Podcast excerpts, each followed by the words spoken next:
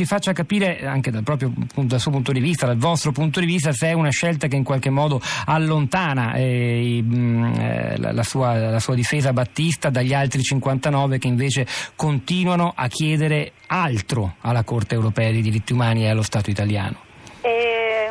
Guardi, allora intanto la premessa è che oltre a difendere la Battista difendo anche altri ehm, dei, eh, appunto dei ricorrenti che hanno poi ehm, accettato, in qualche modo appunto definito. Posso chiederle ricorso... chi sono, quanti sono per avere un quadro più preciso e la ringrazio anche per la correzione. Sono cinque di questi sei. Cinque dei sei. Sì, quindi infatti Quindi lei prima... è la persona che ha gestito questo risarcimento, diciamo, dal punto di realtà, vista... Eh, non, non, solo io, perché ci sono eh, in realtà anche eh, altre mh, mm, ipotesi, insomma, da, da, quello che mi risulta, di trattative evidentemente tuttora in corso che non sono state ancora definite. E diceva, mi scusi, là... si ascoltava prima? No, dicevo appunto, al di là di questo, eh, non so appunto quindi quale fosse il collega che ha, ha dichiarato che la motivazione eh, che ha spinto i ricorrenti fosse una motivazione prevalentemente economica venale, perché almeno per quanto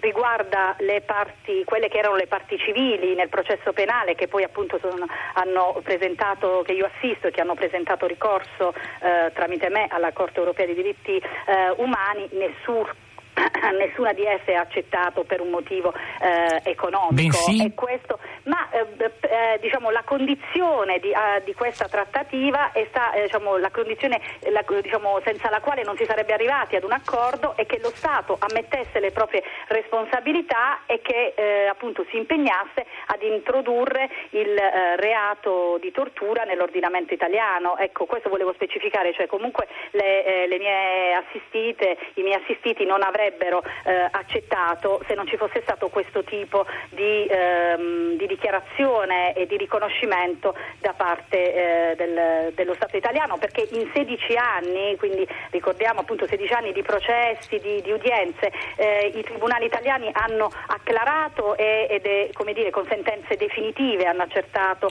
che eh, quello che, ehm, quello che è avvenuto a Bolzaneto e che a Bolzaneto appunto delle persone sono state eh, come dire eh, sottoposte a dei trattamenti che integrano il reato di tortura. Non sono stati condannati perché non esiste in Italia tuttora il reato di, di tortura, infatti i reati che venivano contestati eh, sono andati prescritti nel, eh, nel frattempo. E tra poco avremo anche uno dei protagonisti di questo difficile iter giudiziario, già lo anticipo Roberto Settembre, eh, l'estensore della sentenza della Corte d'Appello di Genova sui fatti di Bolzaneta, resa poi definitiva dalla Cassazione. Esatto, Però ecco io sottolineo questo punto, Avvocato Radabbo. Lei ci ha sì. spiegato che l'aver accettato questi soldi da parte eh, dei, dei, dei, di sei persone, cinque delle quali difese da lei, rappresentate da lei di fronte alla Corte europea dei diritti umani, non significa, come diciamo noi normalmente, ha patteggiato e quindi ha chiuso la questione, non ci sono più responsabilità, tutti a casa. E, al contrario è una scelta che innanzitutto ci porta a parlarne anche noi questa mattina,